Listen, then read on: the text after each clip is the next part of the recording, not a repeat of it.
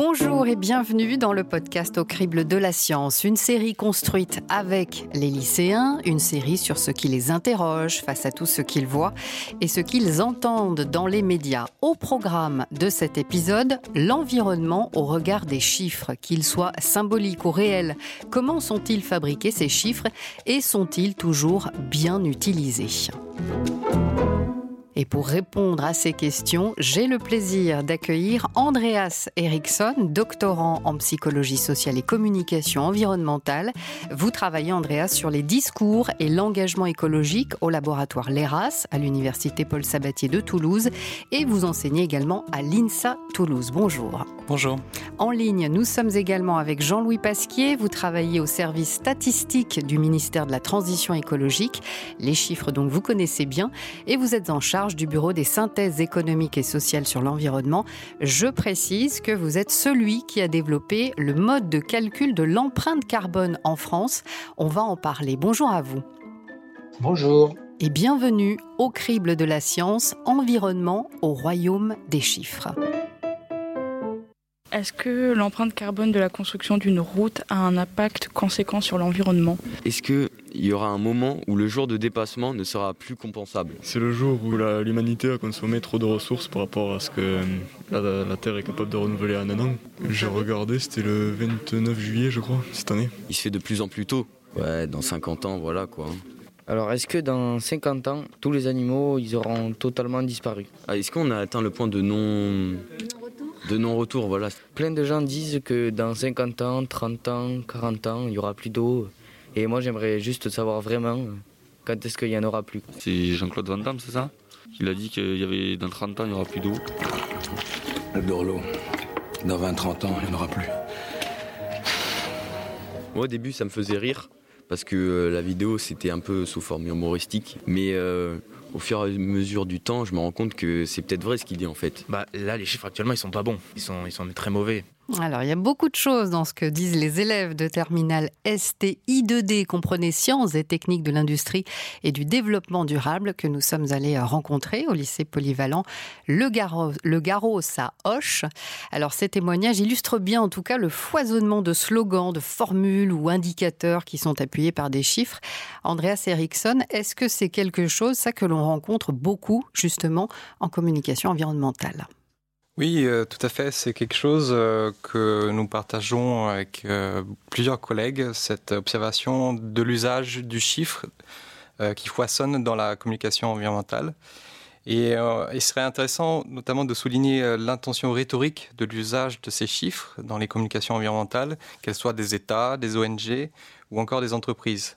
En fait, il faut bien se rendre compte que le dénominateur commun de la communication, c'est de pouvoir justifier et légitimer son action et notamment en usant du chiffre pour l'argument d'objectivité et de neutralité scientifique qu'elle procurerait. Mhm. Et euh, donc, on le voit bien dans les débats qui peuvent se, donc se résumer une bataille de chiffres contre chiffres quelque part, puisque euh, fournir une évaluation chiffrée d'un phénomène, c'est en effet inscrire le discours dans le registre d'autorité du savoir expert. Or, si euh, le chiffre, en effet, fournit cette illusion du fait scientifique, il a aussi une dimension ésotérique, comme les chiffres 7, 8 ou 13, par ah, exemple. Alors derrière les formules, il y a donc les chiffres évidemment, euh, mais on ne sait pas exactement jamais, euh, on ne sait jamais exactement, on va mettre les mots dans l'ordre, d'où ils viennent ces chiffres et nous avons la chance d'avoir celui qui a créé euh, notamment la façon de calculer en France l'empreinte carbone qui est calculée donc tous les ans. Jean-Louis Pasquier, c'est de vous évidemment que je parle. Expliquez-nous le plus simplement possible évidemment comment est calculée cette fameuse empreinte carbone et surtout qu'est-ce qu'elle sert à mesurer? Alors cette empreinte, euh, elle sert à estimer quelle est la quantité de carbone ou de gaz à effet de serre de façon générale qui est associée à un niveau de consommation. Alors en l'occurrence, si c'est l'empreinte carbone, on va dire des Français, c'est donc euh, euh, les émissions qui sont associées au niveau de, consommation ou de niveau de vie de l'ensemble des Français. ça se distingue de ce qui des comment s'appelle des des systèmes d'inventaire nationaux qui existent, qui cherchent à mesurer plutôt les émissions qui sont réalisées sur l'ensemble du territoire. Sauf qu'aujourd'hui, on est dans des économies relativement intégrées où euh, il y a beaucoup d'exportation, d'importation. Et euh, calculer l'empreinte carbone, ça veut dire que notamment, eh bien, on va essayer de prendre en compte les émissions qui sont associées à des productions qui sont réalisées sur le territoire français pour satisfaire les besoins euh, des Français, mais, mhm. aussi, mais, aussi, prendre en compte euh, des productions qui sont réalisées quelque part dans le monde, euh, qui génèrent des importations pour satisfaire les besoins des, des, Français. Et donc, le résultat général, c'est des émissions qui sont raccrochées à l'ensemble des consommations des Français, que ces produits et ces services aient été réalisés sur le territoire ou quelque part à l'étranger. Et en quoi il ne faut pas confondre justement avec euh, d'autres, la confondre cette empreinte carbone avec d'autres indicateurs comme l'empreinte écologique par, exemple, dont on entend également beaucoup parler, qui elle sert à mesurer le fameux jour du dépassement? Alors cette empreinte écologique, euh, effectivement, elle a un peu un caractère précurseur, parce qu'on peut, on peut d'ores et déjà dire que finalement, j'y reviendrai peut-être plus tard, on a adopté le, le terme d'empreinte euh, à la suite justement de cette empreinte écologique qui est un calcul qui a été inventé en dehors du, système statistique euh, officiel par, un chercheur euh, d'Amérique du Nord, euh, un chercheur en géographie, si je me souviens bien. Et son idée générale, c'était de, toujours pareil, d'associer à la consommation d'une population, en l'occurrence ça peut être la population mondiale ou celle d'un pays, de traduire du moins cette, consommation en termes de surface euh, nécessaire pour produire tous les biens et services qui permettent de satisfaire euh, euh, ces besoins ou ce niveau de, de consommation. Et donc l'idée du jour de dépassement, c'est que une fois qu'on a consommé des éléments qui euh, sont traduits en une surface qui dépasse celle de, la, de la Terre, mhm. si on parle de la population mondiale, eh bien voilà, on serait au-delà des ressources véritablement euh, disponibles. Donc c'est pas uniquement symbolique alors ce jour du dépassement, il veut quand même, euh, il veut quand même dire quelque chose alors, euh, c'est pas uniquement symbolique. C'est sûr que c'est difficile à, concevoir de se dire que euh, dès à présent, finalement, on aurait consommé euh, l'ensemble des ressources que la Terre est capable de régénérer en une année. On, les aurait consommées avant la fin de l'année. sauf que quand on regarde un petit peu plus précisément dans les chiffres, en tout cas la lecture que je fais de cet indicateur-là, c'est que il comprend une composante qui est une empreinte carbone, mmh. qui n'est pas la même que l'on calcule au service statistique du ministère de l'écologie, mais qui est une empreinte carbone qui elle-même est voilà, traduite en termes de surface. Euh, et donc, euh, dans l'ensemble de cette euh, empreinte écologique, cette empreinte carbone pèse très très lourd et pour la plupart des pays développés, et en tout cas à l'échelle mondiale aussi, le dépassement est largement dû à la présence de cette empreinte carbone. Et donc finalement, on pourrait aussi euh, utiliser la même expression du dépassement avec euh, l'empreinte carbone. À elle seule. Euh, oui, à elle seule. C'est-à-dire, y compris avec la façon dont on la calcule, par exemple, au ministère. pour donner un ordre de grandeur, on va dire qu'aujourd'hui, on, on, atteint environ 9 tonnes de gaz à effet de serre par personne par an. Euh, avec cette euh, empreinte. Et en France, hein, donc, mm. En France, voilà, euh, effectivement. Ça, c'est le calcul pour la France. Si on devait respecter la, la, possibilité encore d'émettre la quantité qui est disponible de gaz à effet de serre que l'on pourrait émettre pour ne pas dépasser les fameux 2 degrés de réchauffement euh, climatique euh, qui, font euh, référence dans les accords de Paris, mhm. eh bien, il faudrait, on estime, il faudrait atteindre quelque chose de l'ordre de 3 tonnes par personne. Mhm. Et donc, ça veut dire à peu près un tiers. Et donc, si finalement on coupe l'année entière, on peut se dire que fin avril ou, ou, fin mai, eh bien, on aurait déjà finalement consommé le budget euh, de d'émissions de carbone euh, possible. Supportable, euh, oui. Pour une année, voilà, mmh. exactement. Alors on comprend qu'empreinte carbone et empreinte écologique ne mesurent pas la même chose. Pourtant, je suis quasiment certaine que pour la majorité des gens, eh bien, empreinte carbone et empreinte écologique, c'est à peu près la même chose. Andreas Eriksson, est-ce qu'au-delà des chiffres même, il ne faudrait pas du coup aussi communiquer sur la méthodologie utilisée, comme vient de nous l'expliquer par exemple Jean-Louis Pasquier, pour comprendre justement un peu plus justement ces chiffres? Oui, et c'est très intéressant. Euh, je, fais une image un peu du chiffre comme euh, la partie visible, si vous voulez, d'un iceberg. Mm. L'iceberg statistique euh, qu'il a produit et qu'on ne voit pas. Donc cette partie euh, de l'iceberg immergée où il y a des choix méthodologiques et des formalismes, des conventions, des formules mathématiques et les choix des inputs, c'est-à-dire les entrants, ce qu'on choisit de calculer en termes de CO2 par exemple, et puis les sources de ces inputs euh, les marges d'erreur et euh, en somme tout ce qui va affecter la validité d'un chiffre. Et euh, selon ces arbitrages, les chiffres peuvent varier, avoir des usages et des conséquences, notamment politiques et sociales, très différents. C'est-à-dire?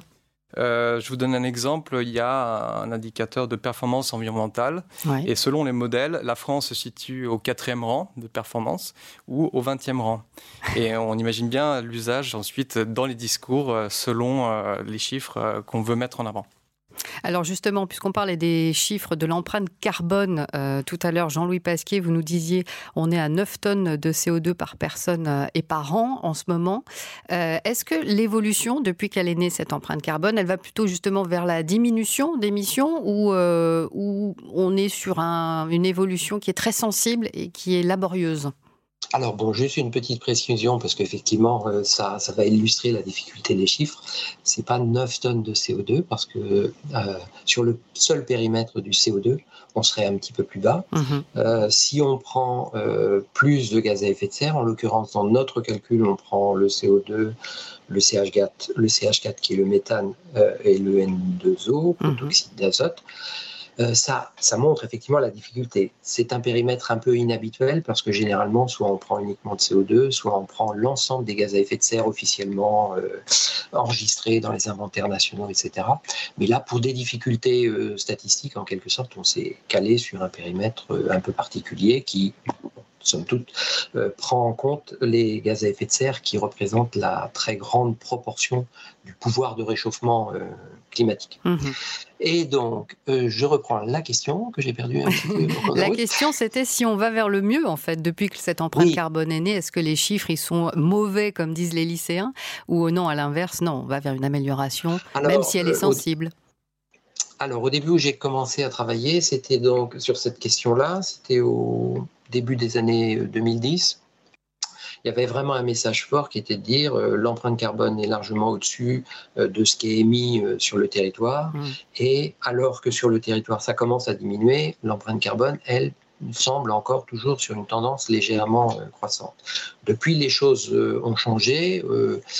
un retournement oui, effectivement, après, après la crise des, des années 2008-2009. Et là, l'empreinte carbone est sur une tendance euh, décroissante. Voilà. Et on reste néanmoins sur un niveau, comme je le disais précédemment, euh, plus élevé que le niveau euh, de celui des inventaires, où là, de mémoire à peu près, pour comparer par rapport aux 9 tonnes, on serait peut-être à 5 tonnes sur le territoire.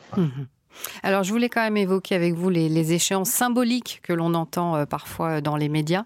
Jean-Louis Pasquier, quand Jean-Claude Van Damme dit que dans 20 ou 30 ans, il n'y aura plus d'eau sur Terre, bon, on est d'accord que c'est une estimation qui lui est très personnelle. La vraie question, tout de même, c'est est-ce que la ressource en eau est amenée à disparaître? Vous avez travaillé, vous, sur l'eau, hein, Jean-Louis Pasquier, même si ce n'est pas votre domaine d'expertise. Voilà, j'ai travaillé sur l'eau, euh, notamment, enfin plutôt sous l'angle effectivement, euh, quelles activités économiques euh, l'utilisent, dans quelle proportion, mhm. en France en particulier, et puis aussi sur la question de la pertinence de, de calculer une empreinte eau. Mais bon, en tout cas, sur la disponibilité, ce travail m'a amené à regarder des travaux qui ont été menés euh, sous l'égide du ministère de la Transition écologique euh, dans le cadre d'une étude appelée Explore 2070 et qui essayait, enfin parmi les résultats qu'on pouvait euh, observer, c'était donc à cet horizon 2070, qu'est-ce qu'on pouvait espérer ou prévoir, envisager comme variation des écoulements dans les cours d'eau sur le territoire français Mhm. Et je me souviens que dans certains endroits particulièrement sensibles euh, éventuellement euh, aux phénomènes liés au réchauffement climatique, par exemple, en ordre de grandeur, on pouvait voir euh, des baisses d'écoulement qui pouvaient aller jusqu'à 30 ou 40 ce qui veut dire fondamentalement, dans certains endroits, à certains moments de l'année, une baisse de cet ordre de grandeur de la ressource disponible. Mais sur le cas de l'eau, il faut bien avoir en tête que c'est une question très localisée et aussi très saisonnière. Euh, la question de la disponibilité ou de la tension sur la ressource, ça va notamment être euh, en période estivale, à un moment dans des régions où on voudrait utiliser l'eau, par exemple pour, des, pour irriguer euh, des cultures. Et donc ça crée effectivement des tensions, ça peut créer des tensions euh, très très fortes. De Ouais. là à ce qu'il n'y ait plus du tout de ressources, ça je suis incapable de le dire. Ouais, voilà, on n'est pas sur des situations définitives.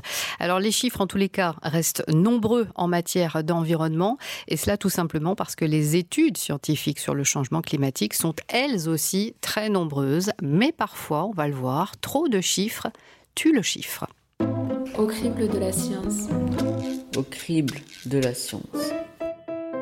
Et nous sommes toujours avec Jean-Louis Pasquier, statisticien au ministère de la Transition écologique, et avec le doctorant Andreas Eriksson, qui travaille sur les discours écologiques à l'université Paul Sabatier de Toulouse.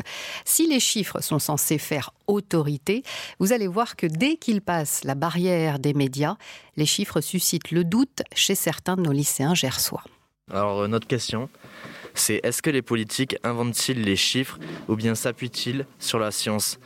Les chiffres sont-ils réels? Tout est en hausse, le- la mortalité par rapport aux catastrophes, le nombre de catastrophes, leur violence, etc. Donc euh, ça a beau être des chiffres, etc., ils parlent d'eux-mêmes. Après, euh, je pense que ce qu'on nous dit à la télé, c'est pas forcément euh, totalement la vérité.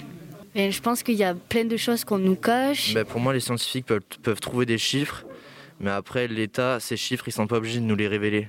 Et parfois même, euh, je pense qu'ils pourraient même demander aux scientifiques qui, par exemple, sont invités sur des plateaux euh, télé, des choses comme ça, de mentir sur les chiffres, en fait. Euh, En parlant des informations, je pense qu'il vaut mieux exagérer afin de, de montrer à tout le monde euh, enfin, la, la gravité de notre problème. Quoi. que directement les laboratoires, ils ne sont pas obligés de passer par euh, des journalistes, par l'État pour pouvoir euh, dire leurs chiffres. Alors, Andreas Eriksson, la méfiance quant à la façon dont les chiffres sont utilisés, notamment par les médias et par les politiques, et le doute finalement sur les chiffres, est-ce que c'est un phénomène connu? Oui, euh, il serait intéressant aussi de remonter euh, à l'étymologie du mot statistique qui vient de l'allemand, hein, de Staat, Istik. Donc Staat signifiant l'État. Euh, en quelque sorte, c'est une science de l'État et l'étude méthodique des faits sociaux par des procédés numériques, euh, qui est donc usée, utilisée pour décider, gouverner, administrer, évaluer euh, les efficacités d'une politique environnementale, par exemple. Ouais. Euh, et donc, euh, c'est pas tant le chiffre en fait qui est mis en question ici, c'est son usage. Et euh, on pourrait parler aussi que c'est pas tant la méfiance des scientifiques en tant que tels, comme le montrent par exemple des sondages récents de d'Ipsos en 2021, où, euh, qui produisent donc des chiffres qui ne sont pas eux-mêmes mis en cause. Euh, par exemple, 80% des jeunes de 18 à 35 ans font confiance aux chercheurs, alors qu'ils ne sont plus que 43 euh, pourcent de confiants dans le gouvernement. Euh, donc je crois que c'est d'abord une méfiance plus latente, euh, Mm. sous-jacente, qu'elle soit médiatique ou politique, comme euh, le montrent la plupart des autres sondages nationaux de Cevipof, euh, de Sciences Po Paris par exemple, et qui pourrait expliquer entre autres une défiance particulière, notamment sur la source euh, du chiffre usé. En fait, euh, c'est une des premières euh, choses qu'on apprend en psychologie sociale et en communication, euh, notamment en termes de persuasion. Euh, Ouais. C'est la crédibilité de la source qui peut se définir ici euh, en termes de communication environnementale comme la cohérence entre ce qu'on dit et ce qu'on fait. Et donc euh, cette euh, crédibilité est primordiale pour que le chiffre soit elle-même, euh, lui-même crédible. Vous pourriez me donner un exemple, ça, de la crédibilité de la source Ça veut dire quoi? Ça veut dire que si moi, statisticien, je donne tel chiffre, il faut que je sois irréprochable dans mon comportement, c'est ça en fait? Alors oui, il y a aussi plein d'autres études qui montrent l'empreinte carbone des climatologues eux-mêmes. Donc oui, il y a une forme d'exemplarité qui peut être remise en cause et, euh, c'est ce que peut-être Greta Thunberg souligne aussi, hein, puisqu'elle se base beaucoup sur les chiffres scientifiques. Elle euh, encourage les jeunes à lire les euh, rapports scientifiques et elle-même prend le train, prend le, bateau à voile pour rejoindre les États-Unis. Les États-Unis pardon. mais on voit que c'est pas vraiment cette cohérence entre les discours et les actes n'est pas vraiment euh, le cas au niveau politique. Euh, on peut par exemple notifier l'affaire du siècle hein, qui a pu condamner l'État pour une action climatique, ou encore euh, le phénomène de greenwashing chez les entreprises. Donc il y a bien une contradiction entre ce qui est dit et ce qui est fait ultérieurement. Mhm. Les chiffres qui parlent d'environnement sont trafiqués à la demande de ceux qui nous gouvernent. C'est ce qu'on a entendu dans le, témoignage de ces lycéens. Jean-Louis Pasquier, vous travaillez au ministère de l'écologie. Alors, ça se passe comment, justement, au service statistique, quand vous publiez des chiffres? Est-ce qu'il y a des vérifications, des relectures Comment ça se passe alors effectivement, il y a des relectures en, interne, c'est-à-dire en interne au, service statistique lui-même. Hein. Euh, un agent euh, produit un résultat, c'est relu par son chef d'équipe de bureau, enfin comme on veut, chef de département, puis après il y a une, responsabilité qui est engagée par euh, le chef du service, etc. dans un cas comme nous, en plus comme nous sommes un service statistique ministériel, puisqu'on est à l'intérieur du ministère, euh, juste avant la publication d'une donnée ou d'un document, voilà, d'une étude particulière. Euh, on la soumet, euh, enfin la soumet, on informe le cabinet du ministre ou de la ministre qui a quelques jours pour réagir. Personnellement, j'ai jamais eu à être confronté à une situation qui euh, empêchait la publication euh, des éléments sur lesquels euh, j'ai travaillé, y compris donc sur l'empreinte carbone. Je me souviens même avoir euh, connu une réaction d'un ministre après la publication qui avait effectivement euh, dit qu'il avait une interprétation euh, des chiffres un petit peu différente. Mais là, on rentrait dans l'ésotérisme qu'évoquait Andreas, c'était dire finalement, il se basait sur un périmètre qui n'était pas celui qui était de celui de la donnée dans la publication. Et donc finalement, l'un pouvait dire vrai et l'autre aussi plus ou moins sur des bases relativement différentes. Et ce que je peux ajouter aussi, c'est que de toute façon, dans les pratiques de, des bonnes pratiques de, de la statistique euh, à l'échelle européenne, il est recommandé que normalement les services statistiques euh, soient indépendants euh, des gouvernements. Alors évidemment, c'est assez difficile puisque là, nous, on sort, on est statistique à l'intérieur du, du, ministère et si c'est l'INSEE qui doit produire des statistiques économiques, ils ont bien sûr des relations avec le ministère de l'économie et des finances. Mais en tout cas, dans l'esprit, dans la bonne pratique, il doit y avoir une indépendance. Et est-ce qu'on vous a déjà demandé, puisque c'est une des questions des lycéens, de trafiquer ou de modifier vos chiffres? Ah non, non, non, en tout cas, non, non, non, effectivement, non, non, jamais un, politique ou même un, un média? personne dans la, euh, ou un média ou une personne dans la hiérarchie aurait cherché effectivement à, à nous influencer sur le chiffre produit ou nous demander de produire un, chiffre différent. Le chiffre est souvent, en tous les cas, perçu comme faisant autorité. Ils parlent d'eux-mêmes, dit un des lycéens. Est-ce que les discours médiatiques et politiques euh, en abusent, Andreas Eriksson, au point justement de saturer l'opinion et voire de créer la confusion finalement?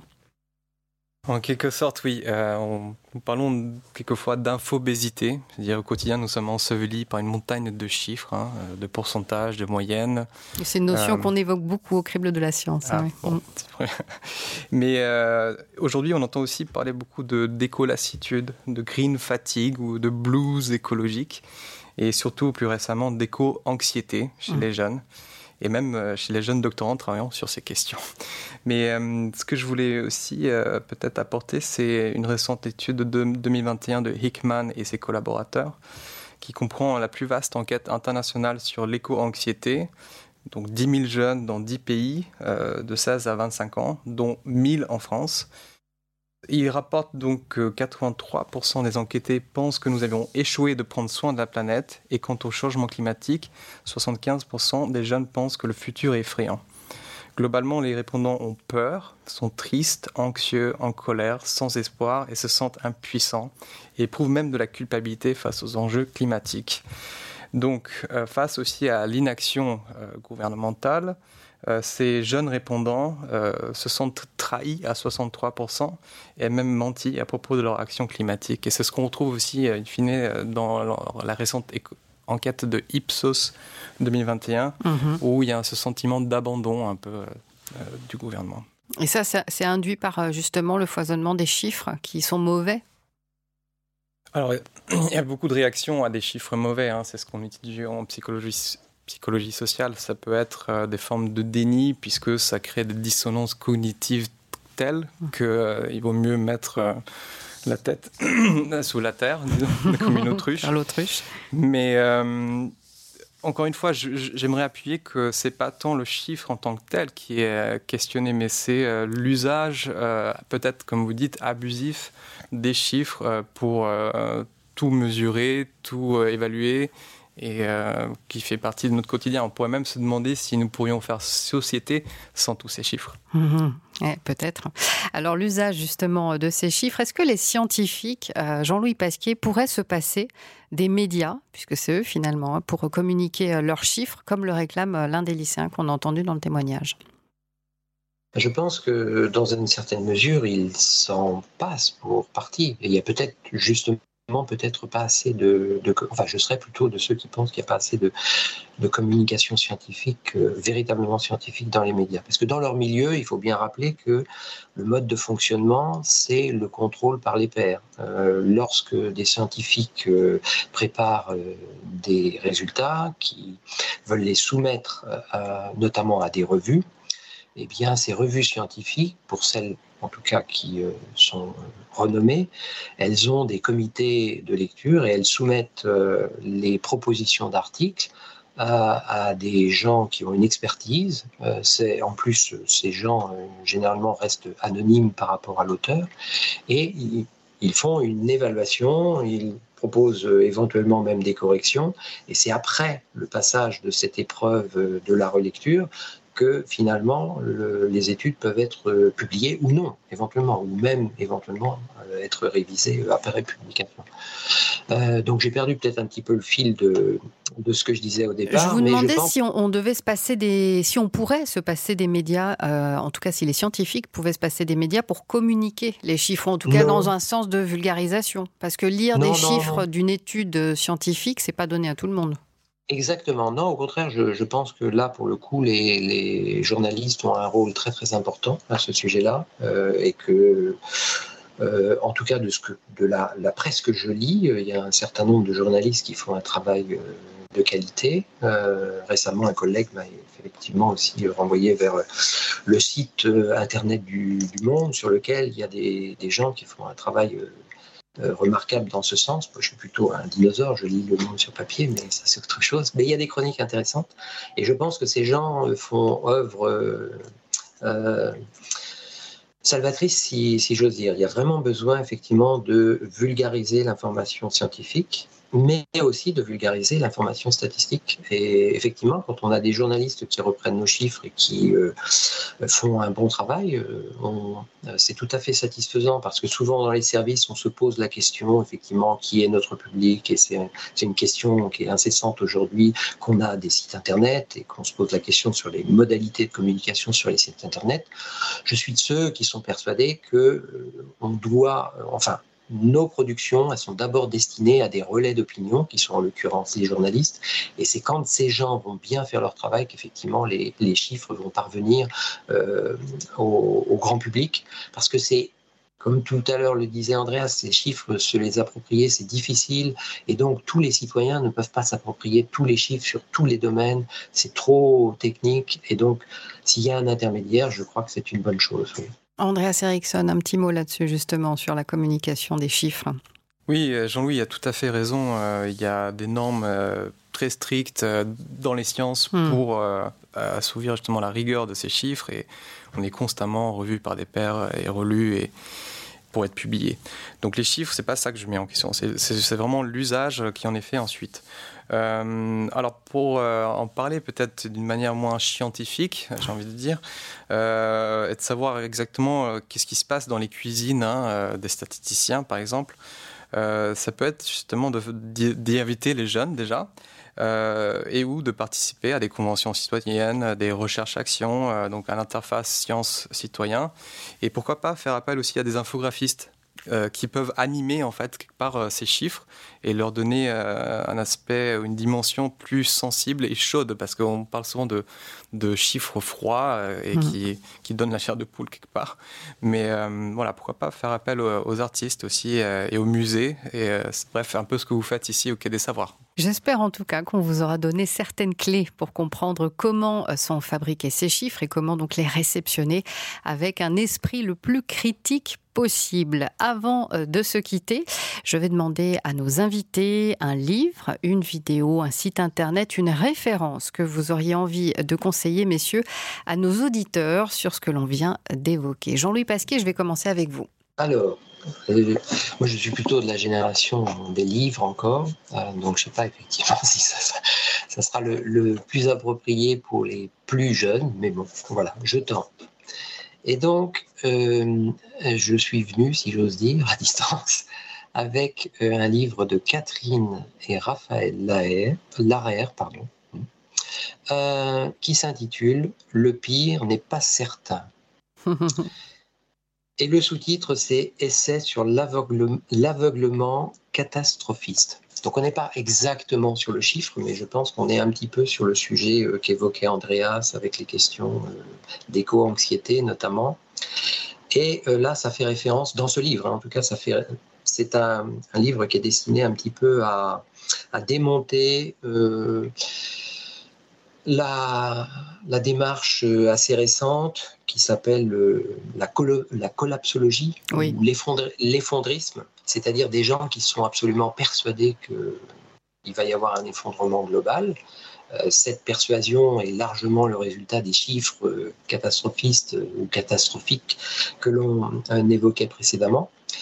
Mais donc les auteurs sont des gens qui sont très expérimentés sur la question environnementale. Ils écrivent depuis plusieurs décennies sur ces questions-là. Catherine Larère est philosophe et Raphaël Larère est agronomes et sociologues. Ils ont publié de très nombreux ouvrages sur la question. Et donc là, ils essayent de démonter un petit peu l'approche euh, collapsologique en disant que, en quelque sorte, c'est pas une approche purement scientifique, mais il y a une espèce d'idéologie ou de, conviction hmm. que les choses vont s'effondrer. Et donc, finalement, on a déjà perdu d'avance. Et donc, c'est désespérant. Et donc, ils essayent effectivement de garder, de déconstruire, oui, de déconstruire et de laisser une porte ouverte à la possibilité de ne pas être confronté à cet effondrement. Je rappelle le titre de ce livre, Le pire n'est pas certain. Andreas Eriksson, la référence que vous souhaitez communiquer.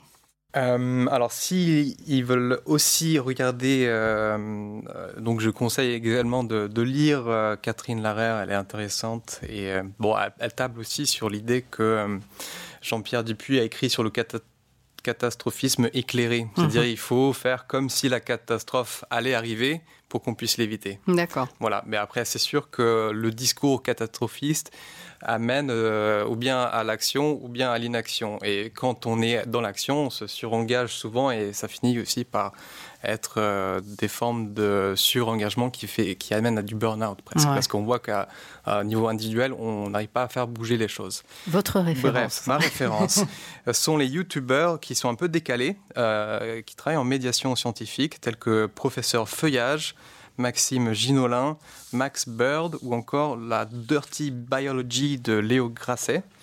Et tous s'appuient uniquement sur la recherche scientifique et visent à prendre le contre-pied de l'opinion communément admise sur ces thématiques environnementales. Eh merci beaucoup. Merci à tous les deux, messieurs, d'avoir accepté notre invitation. Un très grand merci également aux élèves de terminale du lycée polyvalent Le Garros à Hoche, dans le Gers, pour s'être, prêtés au jeu de la discussion. Au crible de la science continue sur le site explorer.univ-toulouse.fr. Vous y trouverez tous les épisodes, les références que nous avons citées et le dossier pédagogique qui accompagne chaque numéro. Au crible de la science est également disponible sur quai-des-savoirs.fr et sur Campus FM. Sophie Cholex et moi-même, et j'ai été ravie de présenter ce nouvel épisode de Au crible de la science, émission préparée avec Catherine Thèves, à la technique Thomas Goisé, à la réalisation Arnaud Maisonneuve. C'est une coproduction de l'Université fédérale Toulouse-Midi-Pyrénées et du Quai des Savoirs avec le soutien du ministère de la Culture et en partenariat avec le rectorat de Toulouse, le CNRS, l'IRES, le Clémy et Campus FM. Gardez l'œil bien ouvert, toujours l'oreille curieuse et évidemment l'esprit critique. À très bientôt.